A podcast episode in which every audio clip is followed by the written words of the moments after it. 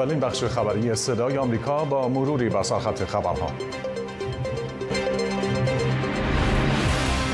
حمله اسرائیل به مواضع حزب الله در شرق لبنان و استعفای نخست وزیر تشکیلات فلسطینی أنني وضعت استقالة الحكومة تحت تصرف السيد الرئيس. در پی فشارها برای اصلاح ساختار حکمرانی و تشدید تنش در کرانه باختری.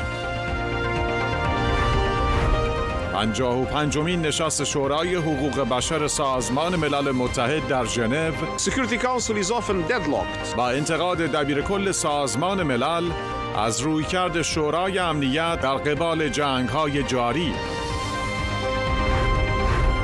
و تعطیلی ادارات و مدارس ایران در پی برف و سرما به دلیل کمبود گاز و انرژی.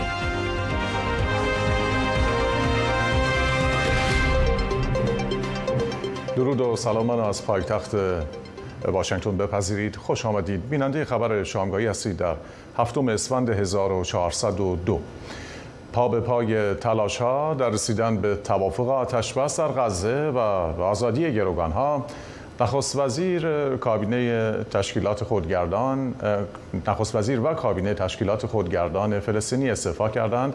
همزمان جنگ در غزه و مبادله آتش در مرز لبنان با اسرائیل ادامه دارد. گزارش از فرشته رستگار. استعفای نخست وزیر تشکیلات خودگردان و کابینه. محمد شتایه می‌گوید کابینه او کنارگیری می کند تا راه را برای ترتیبات سیاسی جدید به دنبال جنگ غزه هموار کند. استعفای کابینه را روز سهشنبه به رئیس تشکیلات اطلاع دادم و امروز هم کتبی.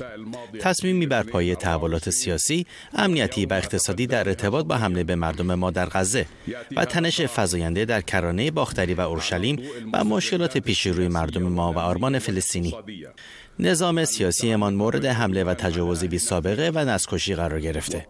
مردم در غزه دچار قحطیان و شهرکسازی شتاب گرفته. ادامه تروریسم شهرک نشینان و نفوذ گسترده به اورشلیم و اردوگاه ها، شهرها و روستاهای کرانه باختری و اشغال دوباره. بعد هم خفگی اقتصادی و تلاش برای پایان دادن به اون روا، فسخ همه توافقهای امضا شده و الحاق گام به گام همه سرزمین های فلسطینی و دست آخر تلاش برای تبدیل تشکیلات خودگردان به یک سازمان اداری و امنیتی بدون محتوای سیاسی. کنارگیری کابینه تشکیلات خودگردان بخشی از برنامه فشار آمریکا بر محمود عباس و تلاش جامعه بین برای پایان دادن به جنگ در غزه و کار بر روی ایجاد یک ساختار سیاسی با هدف ایجاد کشور مستقل فلسطینی در کنار اسرائیل است. کشوری که در راستای برنامه راه حل دو کشوری ایجاد شود. مرز غزه با اسرائیل دوشنبه تانک های اسرائیلی به هدف در غزه شلیک می کنند. دوشنبه نصب تابلو یادبود کسانی که در حمله 7 اکتبر حماس به اسرائیل کشته شدند در اسرائیل. قاضی جنوب لبنان آتش نشانها در حال خاموش کردن شعله های آتش ناشی از حمله روز دوشنبه نیروی هوایی اسرائیل به مواضع حزب الله حزب الله از کشته شدن سه تن در جریان حمله به روستای نزدیک بلبک خبر داده است. اسرائیل حمله دوشنبه را عمیق‌ترین رخنه به لبنان توصیف کرده و می‌گوید کاروانی از کامیون‌های حامل سلاح حزب الله را هدف قرار داده است. امین سلام وزیر بازرگانی و اقتصاد لبنان در ابوظبی در حاشیه کنفرانس سازمان تجارت جهانی به مشکلات جنگ حزب الله در مرز این کشور با اسرائیل اشاره کرد و گفت این جنگ بر اقتصاد نابسامان لبنان تأثیری بسیار منفی گذاشته. امین سلام گفت لبنان در حالت جنگی به سر می‌برد و کشورش دارد بخشی از سرزمین را از دست می‌دهد. طرح اسرائیل برای تخلیه غیر نظامیان در مناطقی در نوار غزه که جنگ ادامه دارد تهیه شد. بر اساس اعلام دفتر نخست وزیری ارتش یک شنبه طرح را به کابینه تحویل داده. از چندی پیش بنیامین نتانیاهو گفته بود قصد عملیات زمینی در شهر جنوبی رفح دارد. آمریکا خواسته بود اسرائیل ابتدا غیر نظامیان را از میدان جنگ دور کند. همزمان گفتگوها برای مبادله گروگانهای اسرائیلی با فلسطینی های زندانی در جریان است. همکارم گیتا آریان از وزارت خارجه آمریکا با ماست. گیتا به رغم حمایت های آمریکا از اسرائیل می‌دونیم که در مورد این جنگی که در جریانه مواضع آمریکا با اسرائیل در چند زمینه از جمله آتش بس حمله به رفح و جریان کمک رسانی تفاوت داره. تا اینجای کار آمریکا بگو چقدر تونسته سیاست های اسرائیل رو تعدیل کنه؟ خب یکی همین مسئله که اشاره کردی که طرح برای تخلیه غیر نظامی ها از میدان جنگ. این اصرار آمریکا بود که وقتی که نتانیاهو صحبت از حمله زمینی کامل به شهر رفح کرد اون موقع بیشتر آمریکا فشار آورد و خواست که یک برنامه تهیه کنه یک طرحی تهیه کنه که الان غیر نظامیایی که توی اون شهر هستن رو تخلیه بکنه و بعد اون وقت بخواد عملیاتش رو انجام بده. و اینکه گفته باید این طرح عملی هم باشه صرفا یه چیزی رو کاغذ نباشه یک شرط دیگه آمریکا این بوده که باید اون طرح رو ببینه و نظرش رو بده. به حال الان این طرح به کابینه جنگ نتانیاهو ارائه شده. جزئیاتی ازش نمی‌دونیم ولی حداقل تنها مربوط به رفح نیست. اونطور که توی این بیانیه دفتر نخست وزیری اسرائیل اومده میگه برای همه نقاط جنگ در کل نوار غزه. برای اینکه خب می‌دونیم که درگیری هنوز در نقاط دیگه نوار غزه هم ادامه داره. گفته میشه که بیش از نیمی از جمعیت کل نوار غزه الان در رفح در واقع پناه گرفته و به این خاطر است که آمریکا اصرار داشت روی این مسئله به حال با توجه به اینکه ضمن مذاکرات برای آزادی گروگان هم در جریانه نخست وزیر اسرائیل یک شنبه گفته بود که اگر توافق بشه خب این حمله به رفح رو منتفی نمی‌کنه فقط به تعویق میندازه. گفته اگر هم توافق نشه که به هر حال حمله انجام خواهد شد. و بعد از اونم فقط چند هفته لازم داره تا کارش رو تموم بکنه. در این بین می‌دونیم که اسرائیل در مرز شمالیش هم با حزب الله لبنان به حال درگیر هست. وزیر دفاع اسرائیل دیروز یک هشداری به حزب الله لبنان داد. اگر کسی فکر کنه که با رسیدن به توافق برای آزادی گروگان ها در جنوب اینجا کار آسانتر خواهد شد و آتش توپخانه ما متوقف میشه اشتباه کرده. جدای از مسئله جنوب آتش ما تا رسیدن به هدف همون ادامه خواهد داشت. هدف ساده است. عقب روندن حزب الله به جایی که باید باشه یا با توافق یا با زور. گیتا از مذاکرات برای آتش بس موقت چه خبر تازه‌ای هست؟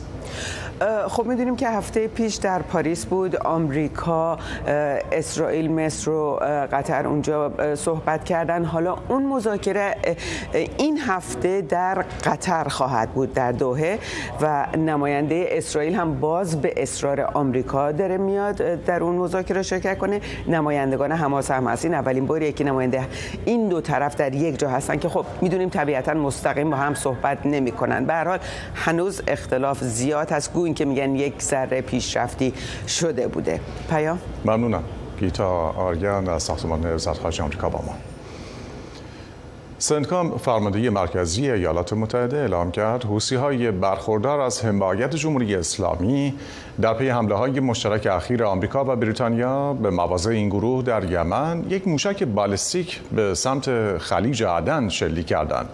به گزارش سنتکام این حمله موشکی احتمالا یک کشتی باری آمریکایی با محموله فرورده های شیمیایی را هدف قرار داده بود اما خسارتی در بر نداشت. سنتکام همچنین اعلام کرد شامگاه شنبه ساعتی پیش از شلیک موشک بالستیک حوسی های یمن سه پهپاد هم به سمت جنوب دریایی سرخ شلیک کردند که دو فروند از آنها توسط نیروی دریایی آمریکا منهدم شد و پهباد سوم در حین پرواز سقوط کرد. پس از تهدید یک گروه شبه نظامی نیابتی جمهوری اسلامی در عراق به ادامه حملات علیه مواضع آمریکا گزارش حاکی از آن است که یک پایگاه آمریکایی در شمال شرق سوریه هدف قرار گرفته. همزمان سفرای ایران و آمریکا در بغداد به طور جداگانه با مقام های عراق دیدار کردند. سوران خاطری از عراق گزارش می‌داد یک شنبه شب گزارشهایی از حمله راکتی به پایگاه نیروهای آمریکایی در میدان گازی کونیکو منتشر شد. کنون هیچ گروهی مسئولیت این حمله رو بر عهده نگرفته. گزارش موثقی هم از تلفات و خسارات احتمالی این حمله منتشر نشده. اندکی پیش از این حمله جنبش النجبا از گروه های شبه نظامی وابسته به حکومت ایران در عراق تهدید کرد که هدف قرار دادن مواضع آمریکا رو از سر خواهد گرفت. اکرم الکعبی رهبر این گروه در بیانیه‌ای گفت توقف موقت حملات علیه نیروهای آمریکایی یک تاکتیک برای جابجایی نیرو و آرامش قبل از طوفانه. به گفته اکرم الکعبی برخی از جریانات اطلاعات گروه های شبه نظامی رو به آمریکایی ها دادند و این گروه ها هم به همین دلیل تاکتیک ها و موقعیت های خودشون رو تغییر میدند. سخنان اکرم الکعبی در حالی است که در چند هفته گذشته هدف قرار دادن مواضع آمریکا در عراق و سوریه از سوی گروه های شبه نظامی وابسته به جمهوری اسلامی کاهش چشمگیری داشته. کاهش این حملات پس از آن بود که ایالات متحده اواسط بهمن مواضع این گروه ها رو در سوریه و عراق هدف قرار داد. طبق گزارش منتشر شده پس از این حمله تلافی جویانی آمریکا حکومت ایران گروه های شبه نظامی رو قانع کرده که دیگه به مواضع آمریکا حمله نکنند. از سوی دیگه سفرای ایران و آمریکا در عراق یک شنبه و دوشنبه با مقامات عراق دیدارهای جداگانه داشتند. محمد کاظم آل صادق سفیر جمهوری اسلامی در بغداد یک شنبه با محمد شیع السودانی نخست وزیر عراق دیدار کرد. به گفته دفتر نخست وزیری عراق اونها در مورد تحولات منطقه‌ای به ویژه در مورد تمایل عراق برای رابطه خوب با تمام کشورهای منطقه رایزنی کردند آلینا رومانوفسکی سفیر آمریکا هم با امار الحکیم رهبر جنبش حکمت دیدار کرده. به گفته امار الحکیم اونها در مورد پایان مأموریت نیروهای ائتلاف در عراق رایزنی کردند این در حالی است که مقامات عراق بیشتر گفته بودند که در برخی از موارد پیامهایی رو بین ایران و آمریکا رد و بدل کردند دیدارهای جداگانه سفرای آمریکا و حکومت ایران در بغداد نیز به گفته تحلیلگران شاید به تحولات اخیر و تلاش‌های بغداد برای وساطت میان تهران و واشنگتن بی ربط نباشه. سوران خاطری صدای آمریکا اقلیم کردستان عراق. این بخش را با گزارش مربوط به ایران پی می‌گیریم. در کمتر از یک هفته به انتخابات دوازدهمین دوره مجلس شورای اسلامی و ششمین دوره مجلس خبرگان رهبری حدود 300 نفر از چهرههای سیاسی، فرهنگی و اجتماعی با انتشار بیانیه‌ای تاکید کردند. بر خود فرض می‌دانیم در انتخابات پیش رو که سراحتا در تقابل با حق حاکمیت عمومی مردم مهندسی شده است شرکت نکنیم و به این صحنه آرایی تن در ندهیم پروانه سلحشوری، ابوالفضل قدیانی، عبدالعلی بازرگان و کیوان صمیمی از جمله امضا کنندگان این بیانی هستند. کاربران در شبکه اجتماعی هم با هشتگ های مختلف از جمله رای بی رای از عدم مشارکت در انتخابات می‌گویند. جزئیات بیشتر در گزارش روزیتا ایران دوست.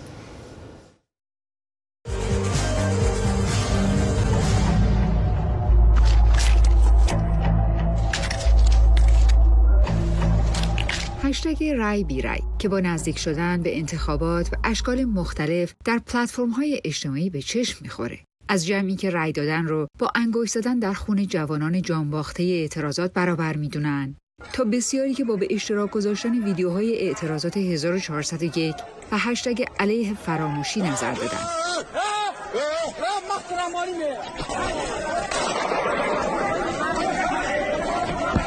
برخی هم با استناد به گفته های مسئولین حکومتی نظر دادن مثل این کاربر که نوشته فقط یک قاتل می‌تونه به یک جانی رأی بده اینجا هم کمپین انتخاباتی یکی از نمایندگانه که حالا ویدیوهاش با هشتگ سیرک انتخاباتی دست به دست میشه. نامزدی که با پخش پول و مراسم رقص و آواز می‌خواد رأی بخره.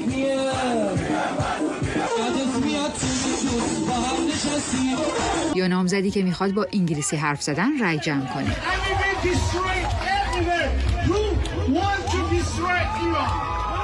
ولی واقعیت آمارهایی که حتی مسئولین نظام هم با استناد به اونها انتخابات رو نقد می‌کنن. محمود صادقی دبیر انجمن اسلامی مدرسین دانشگاه ها در مصاحبه‌ای با جماران گفته آخرین نظرسنجی که من شنیدم مربوط به زمان ثبت نام انتخابات مرداد ماهه که میزان مشارکت در تهران را بین 6 تا 9 درصد پیش بینی کرد. در مراکز استانها و شهرهای بزرگ حدود 20 درصد و سراسر کشور حدود 24 تا 27 درصد بود. اصر ایران هم در مقاله‌ای با این پلاکارد پرحاشیه نوشته شعار تغییر معمولا زمانی سر داده میشه که جریان رقیب بر سر قدرته و تنز ماجرا در اینه که در این دوره از انتخابات اصولگرایان هم شعار تغییر میدن و میگن که اگر مردم در انتخابات شرکت نکنن اوضاع به همین منوال پیش خواهد رفت.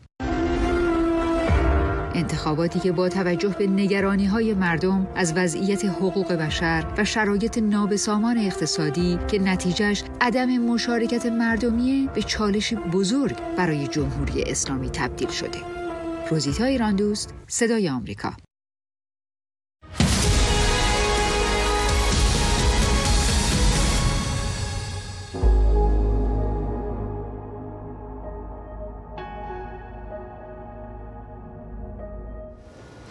در ادامه خبرهای مربوط به ایران.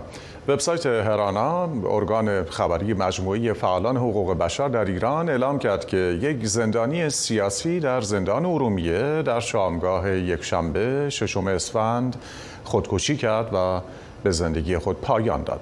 هرانا هویت این زندانی را شاهین گلهداری 46 ساله و اهل ارومیه اعلام کرده که از اسفند ماه سال گذشته در حال تحمل دوران محکومیت دو سال حبس خود در زندان ارومیه بود تنها سه روز پیش از این اتفاق بیش از 800 زندانی در زندان مرکزی ارومیه در نامه سرگشاده با اشاره به افزایش آمار خودکشی زندانیان به دلیل آنچه آزار و اذیت‌ها در این مرکز توصیف کرده بودند خواستار ازل پیمان خانزاده رئیس زندان مرکزی این شهر شده و نوشته بودند پیمان خانزاده نه تنها برای زندانیان مشکلاتی پیش می آورد بلکه در برخی موارد نیز خانواده آنها را درگیر مشکلات می کند.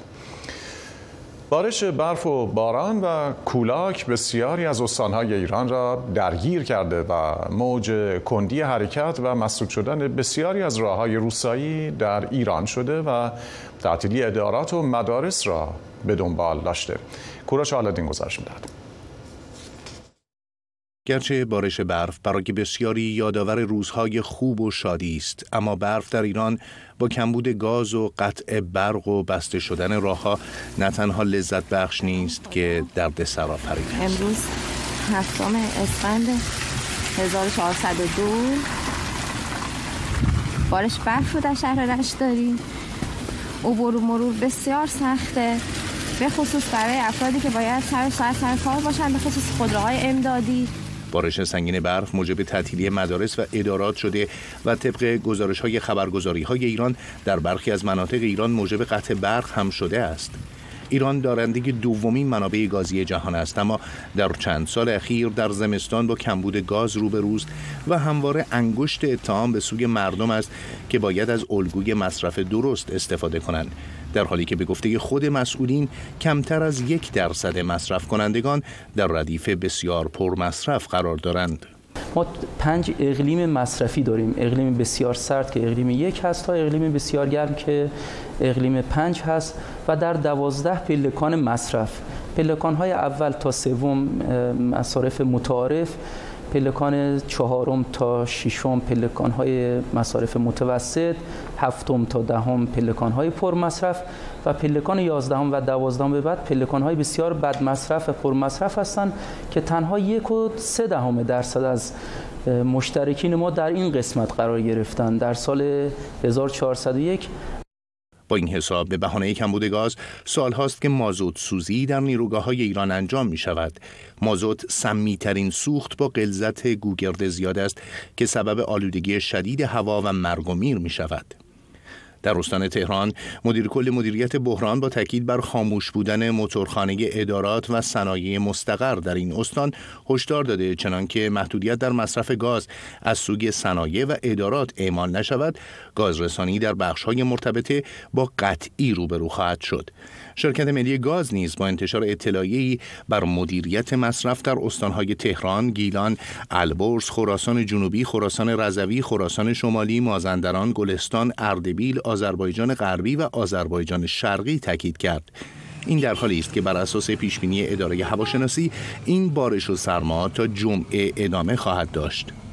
به سبب شدت بارش ها هشدار سطح نارنجی هواشناسی صادر شده. احتمال آب گرفتگی معابر عمومی سیلابی شدن مسیرها و طغیان رودخانه های فصلی وجود داره. همچنین به سبب بارش برفی که اتفاق افتاده اختلال در تردد جاده ها به ویژه در محورهای کوهستانی رو خواهیم داشت. برای فردا هم همچنان فعالیت این سامانه باریسا رو در سطح کشور داریم. البته با شدت کمتری نسبت به امروز خواهد بود. بر اساس گزارش مرکز پژوهش‌های مجلس میزان ناترازی گاز در سال گذشته در برخی روزها به بیش از 300 میلیون متر مکعب هم رسیده که این میزان در امسال وضعیتی وخیمتر دارد. کوروش آلادین صدای آمریکا. بر اساس اعلام فعالان بازار و قیمت های درد شده در وبسایت ها و کانال های اطلاع رسانی قیمت طلا و ارز هر دلار آمریکا امروز دوشنبه هفتم اسفند ماه وارد کانال 58 هزار تومان شد و به بالاترین سطح در 23 روز گذشته رسید. در همین حال شاخص کل بورس تهران هم به روند کاهشی خروج سرمایه طی دو ماه گذشته ادامه داده و امروز با ریزش 16 هزار واحدی حدود 560 نماد را در وضعیت قرمز قرار داد. بنا به گزارش های موجود امروز 351 میلیارد تومان نقدینگی حقیقی از صندوق های درآمد ثابت خارج شده است. درباره تداوم روند کاهش ارزش پول ملی در ایران و وضعیت بورس گفتگو می‌کنیم با سیامک خسروی پور روزنامه‌نگار اقتصادی از فرانکفورت آلمان. آقای خسروی پور به خروج سنگین نقدینگی از بورس تهران آیا ارتباطی با گران شدن نرخ دلار داره؟ این واقعا این حجم سرمایه نقدی که از بورس خارج میشه به چه بازاری قرار سرازیر بشه؟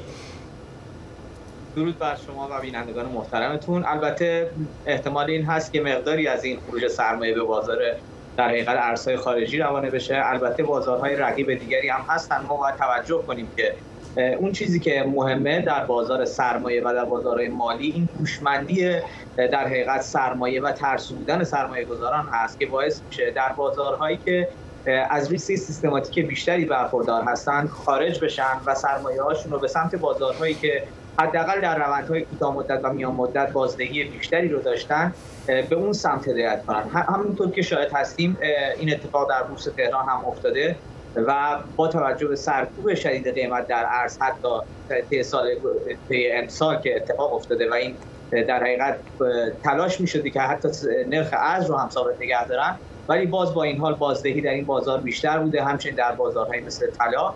و این می‌تونه از عواملی باشه که البته از عواملی باشه که نسبت به خروج سرمایه اتفاق افتاده. بگذاریم از اینکه دولت رئیسی وعده داده بود که وضعیت بورس رو سامان میده. آقای خسروی پور واقعا به ما بگید در رابطه با اینکه دولت های جمهوری اسلامی همواره متهم بودن که برای تامین کسری بودجه بازار سهام رو دستکاری می‌کنن همین در خبرها همین امروز بود که 537 میلیارد تومان نقدینگی به صندوق درآمد ثابت وارد شده. با این نشانه ها وضعیت اقتصاد ایران رو چگونه تحلیل می‌کنید شما؟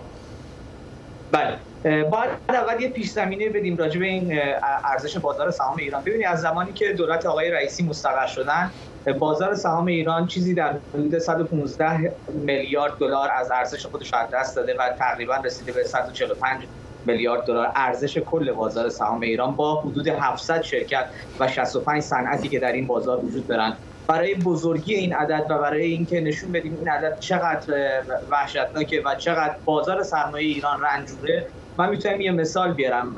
در کشور همسایه ما عربستان تنها یک شرکت به آرامکو در حقیقت در سال 2023 سود خالصی که ساخته بیش از 160 میلیارد دلار بوده. یعنی یک شرکت تنها سودی که داده بیش از اندازه ارزش دارایی کل بازار سهام بوده. این نشون میده از وضعیت بغرنج اقتصادی وضعیت رنجور اقتصاد ایران. این در حقیقت یک آینه ای هست برای کل صنایع. ببینید وقتی شما دستکاری در بازار رو دارید قیمت گذاری دستوری رو دارید بی‌ثباتی در قوانین رو دارین. هر روز یک قانون جدید تصویب میشه. مثل نرخ خوراک مثل افزایش مالیات ها مثل بهره مال افزایش بهره مالکانه از در حقیقت صنایع معدنی. همچنین در کنارش دولت یک تداومی در سوددهی نداره و نرخ سود رو بالا برده در اوراق قرضه خودش. این باعث میشه که وضعیت اقتصادی دست به دست هم بده و صنایع هم همینطور آسیب ببینه سپاسگزارم. وقتون به پایان رسید. آقای سیامک خسروی پور روزنامه‌نگار اقتصادی از آلمان با ما.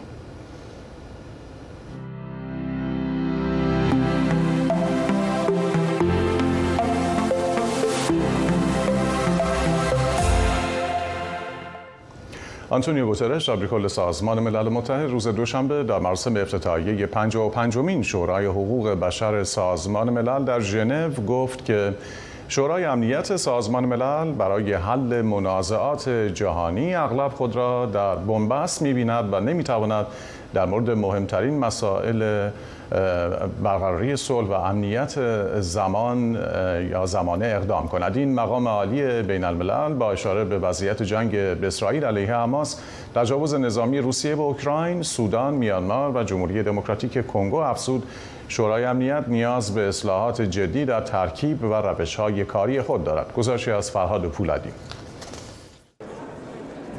گوترش در سخنانی در آغاز 55 شورای حقوق بشر سازمان ملل متحد گفت ما در حال گذار به عصر چند قطبی هستیم که نه تنها فرصت‌های جدیدی برای رهبری و عدالت در صحنه بین‌المللی ایجاد می‌کند بلکه در نبود نهادهای چند جانبه قوی عملا منجر به آشوب می شود. دبیر کل سازمان ملل گفت رقابت قدرت ها تنش ها را افزایش داده و طرف های درگیر چشم خود را بر قوانین بین المللی کنوانسیون های ژنو و حتی منشور سازمان ملل بستند. Human rights are the bedrock of peace. حقوق بشر بستر صلح است. امروز هر دو مورد حمله قرار گرفتند. اجلاس ما در برهی برگزار می شود که مردم جهان و حقوق بشر جهانی آشفتگی تجربه می کند. اولین و مهمترین اینها درگیری هایی است که تلفات وحشتناکی به دنبال دارد. زیرا طرف های جنگ حقوق بشر و قوانین بشر دوستانه را زیر پا می گذارند. در سطح محلی و آنلاین بسیاری از جوامع با لفاظی های خشونت آمیز، تبعیض و نفرت پراکنی پر شدند. به این وضعیت می توان جنگ اطلاعاتی، جنگ با فقرا و جنگ با طبیعت را اضافه کنید.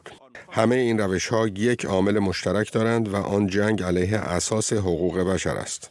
گوترش با اشاره به وضعیت جنگ اسرائیل علیه حماس، تجاوز نظامی روسیه به اوکراین، اوضاع در سودان، برمه و جمهوری دموکراتیک کنگو افزود شورای امنیت نیاز به اصلاحات جدی در ترکیب و روش‌های کاری خود دارد. حاکمیت قانون دارد ضعیف می شود. از اوکراین گرفته تا سودان تا میانمار، جمهوری دموکراتیک کنگو و غزه های درگیر چشم خود را بر اجرای درست قوانین بین المللی، کنوانسیون های ژنو و حتی منشور سازمان ملل بستند. شورای امنیت اغلب به بنبست می رسد و نمی تواند در مورد مهمترین مسائل برقراری صلح و امنیت عصر ما اقدام کند. عدم اتحاد میان اعضای شورا در مورد تهاجم روسیه به اوکراین و عملیات نظامی اسرائیل در غزه پس از حملات تروریستی هولناک حماس در نیمه مهر ماه اقتدار شورای امنیت را به شدت و شاید به طور مرگبار تضعیف کرده. شورا نیاز به اصلاحات جدی در ترکیب و روش های کاری خود دارد. هیچ چیز نمی‌تواند قتل عمد، جرح، شکنجه و ربودن غیر نظامیان، استفاده از خشونت جنسی و پرتاب بیرویه موشک به سوی اسرائیل را توجیه کند. اما همچنین هیچ چیز مجازات دست جمعی مردم فلسطین را توجیه نمی کند.